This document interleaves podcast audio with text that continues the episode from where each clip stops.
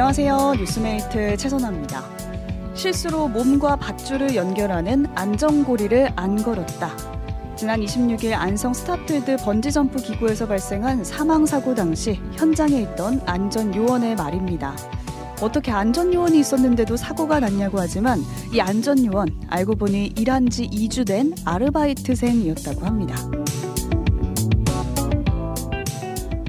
문제는 번지점프 사업장의 안전 관련 조치가 이 알바생뿐이었던 건데요. 추락 방지망이나 충격 완화용 매트도 없었습니다. 더 황당한 건 자칫하면 치명적 사고가 날 수 있는 이 번지점프 시설을 규제하거나 관리할 법률조차 없었다는 사실이죠. 국내에서 번지점프를 한 지 30년이 될 동안 우린 정말 밧줄 하나만 믿고 있었는지도 모르겠습니다. 2024년 2월 28일 수요일 오뜨밀 라이브 시작합니다. 네,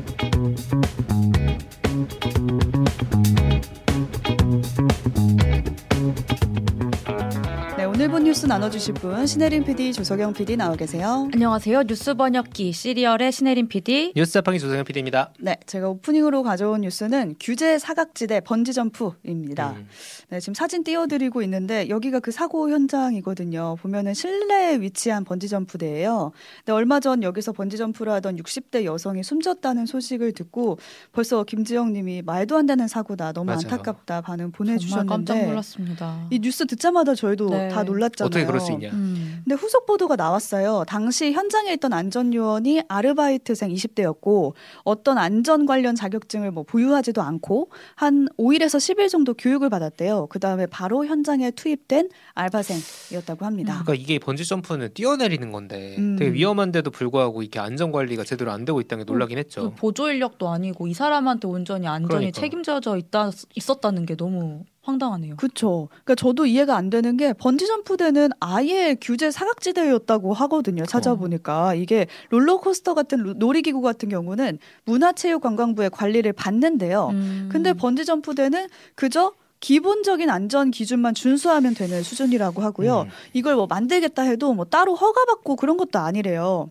근데 우리가 실제로 기억을 해보면 번지 점프대에서 뛰어내린 누군가가 사고를 당했다 이런 음. 뉴스가 종종 음. 있었거든요. 음. 그래서 2016년에도 뭐 춘천에서 비슷한 사고가 어. 있었대요. 아. 그래서 그때도 아 이거 관리하는 법안 만들어야 된다 해서 국회에서 발의가 됐는데 폐기가 됐고 2021년에도 발의가 됐는데 없어지고 2022년에도 발의가 됐는데 여전히 계류 중이다라고 뭐 지금까지 합니다. 통과 안 된 법들은 폐기된다고 봐야죠. 그렇죠. 그러니까 규제 사각지대로 인해서 지금 이용객들의 안전이 위협되고 음. 있는 상황이거든요. 그리고 심지어 이 시설은 스타필드라는 엄청 큰 건물에 들어와 있는 놀이 시설이었어요. 근데 여기만 있는 것도 아니고 이곳저곳 다 있는 스노비라는 음. 맞아요. 스포츠 시설이었는데 관련법이 빨리 나와야 되는 게 아닌가라는 생각이 음. 듭니다. 이번에도 또 발의만 하고 또 나중에 계류되고 폐기되는 거 아닌지 음. 그러면 네. 안될 텐데요. 댓글로도 네. 그걸 한 사람이 담당하게 시켰다니 음. 조금만 방치하면 일어나는 게 사고다 이런 음. 거를 저희는 알잖아요. 그쵸. 아, 근데 그거를 관리해야 될 사람들이 이거 사실 제대로 몰랐다는 거 혹은 규제할 법이 없었다는 게 진짜 충격적이죠.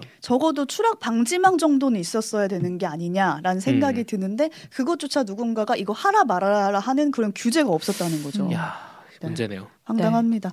헤렌 PD가 가져온 오늘의 뉴스도 보겠습니다. 태아 성별 언제든 확인 가능입니다. 지금까지 원칙적으로는 태아의 성을 알려면 음. 임신 32주가 지나야 했습니다. 그래서 그런 그, 그 시점이 딱 그거였죠. 네. 아 이제 알게 됐다라는 네, 네. 기념하는. 근데 그 전에도 뭐 분홍색이나 파란색 뭐 이런 식으로 막 암시하고 뭐, 뭐 아무튼 뭐 그러긴 하- 센스. 하는데 그러니까 32전 이, 이전에 태아성 감별이 법적으로 금지되어 있기 때문이에요 의료법으로. 음. 네. 근데 이 법이 위헌이다라고 헌법재판소가 오늘 판단을 내렸습니다.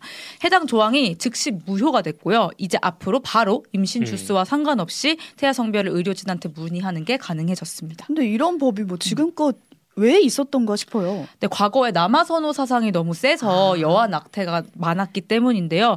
이제 현재가 보기에 이제는 국민 의식이 좀 변해서 음. 출생 성비가 자연 성비랑 비슷해졌다. 성별의 인위적 개입이 보기 있다고 보기 어렵다 이렇게 음. 판단을 한 겁니다. 그래서 부모가 태아 성별 정보를 아는 아는 어, 그런 욕구를 음. 방해하지 않을 권리, 그러니까 방해받지 않을 권리가 보장돼야 된다 뭐 이렇게 보는 거예요. 의사들의 권리도 그 보장돼야 된다라는 음, 음. 얘기 같이 있었던 것 같고 네.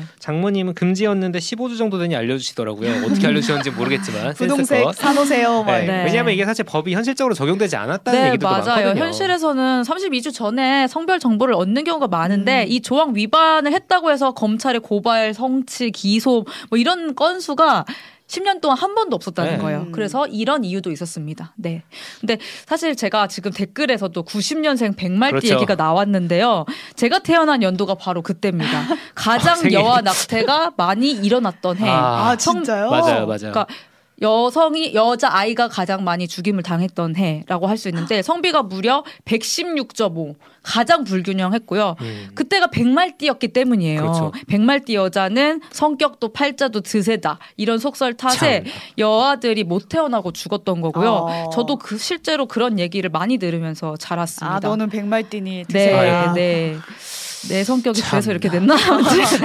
그 당시에 셋째 아 기준으로 봤을 때 성비가 무려 193.7 거의 아. 두 배예요, 거의 두야 이거 배. 말이 안 되죠. 네, 거의 두 배로 남자가 많았던 건데 그만큼 기형적이에요. 셋째는 기필코 아들 낳으려고 하는 거, 음. 한 거죠.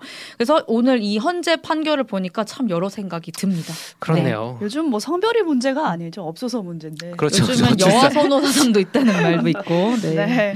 서경 PD가 가져온 뉴스도 보겠습니다. 네, 홍채 등록하면 80만 원입니다. 어, 귀가 솔깃해지네요. 네, 여러분 저희도 몇 번 소개해드렸는데 생성형 인공지능 음. 챗GPT 요즘 많이들 쓰신다고 들었어요. 네. 이 만든 회사가 오픈AI라는 곳인데 음. 여기서 지금 월드코인이라는 가상화폐를 띄우고 있습니다. 이 월드코인이라는 거 근데 무료로 나눠준다. 무료로? 이런 얘기가 나온 거예요. 어떻게 나눠주냐? 홍채 인식을 해서 기계에는 홍채가 없지 않습니까? 음. 인간임을 내가 증명하면은 준다는 거예요. 그러니까 인간이면 인간이면 내가 증명이 그렇죠. 되면은 너 코인을. 그냥 준다. 코인을 그냥 준대요. 어. 이게 뭐냐면은 오픈AI에서 한다는 기본소득 실험이에요. 음. 그때 제가 세몰트먼 관련해서 소개를 해드리면서 나중에는 기계들이나 AI들이 일을 하고 사람들은 그냥 사람이란 이유로 기본소득을 받아가면서 돈을 벌 것이다. 이 얘기를 논다. 했어요. 음. 사람 논다 했는데 그런 의도를 가지고 아 홍채 있으면 사람이시네요 하고 코인을 준다는 거예요. 네.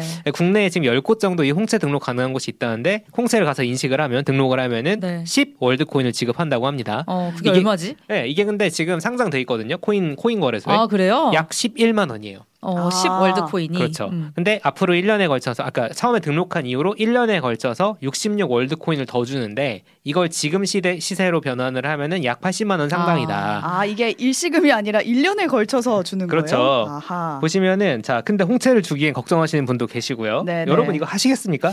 제가 한참 고민을 해봤어요. 아 이거 지금 저기 어디 카페 가면 등록기 있다고 해가지고 등록할 수 있다는데 아, 등록만 하면 준다는데 뭐 현금도 아니고 또 코인을 준다고 하니까 또 고민되네요. 정보를 쓴다 만다 이런 얘기는 없나요? 아, 생체 네. 정보 주는 거니까 이제 그걸 가지고 어떻게 한다는 거에 대해서는 아직 기사까지는 안 어, 나왔더라고요. 어. 아, 이게 과연 이거 생체 정보를 긁어가기 위한 목적은 아닐까? 우리가 따라가야 될 주제 같은데요. 그러게요. 음. 궁금해요. 왜냐하면 요즘 홍채 가지고 막 하는 거 많지 않습니까? 네. 어디 들어갈 때도 홍채 가지고 인식하고. 음. 근데 그거 막 써버리면 어떡해? AI 가 그거 학습해가지고 음. 나를 막 가장해서 뭘 하면 어떡해라는 왜요?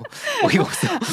아, 뭐 근데 하- 반대쪽에서 이런 의견도 있을 거 아니에요. 어차피 다 그렇게 될 것이다. 어차피 언젠가는 그렇게 음. 되니까 그냥 주고 말자. 아이디 네. 하고 있고 홍채 인식하고 있고. 그리고 양풍님 입국할 때도 이미 쓰고 있다. 공항에서 할 때 이미 음. 쓰는데 사실 공항에서 넘어가는 건 어떻게 할 거냐. 그렇죠. 오픈 AI가 과연 한국 정부보다 어, 보안에 철저하지 않을 것인가 여러 가지 생각이 듭니다. 네, 여러분의 의견 계속 보내주시고요. 저희는 오늘 본 뉴스 여기까지 살펴보고 조석영 PD와 여기서 인사 나누겠습니다. 수고하셨습니다. 감사합니다. 감사합니다.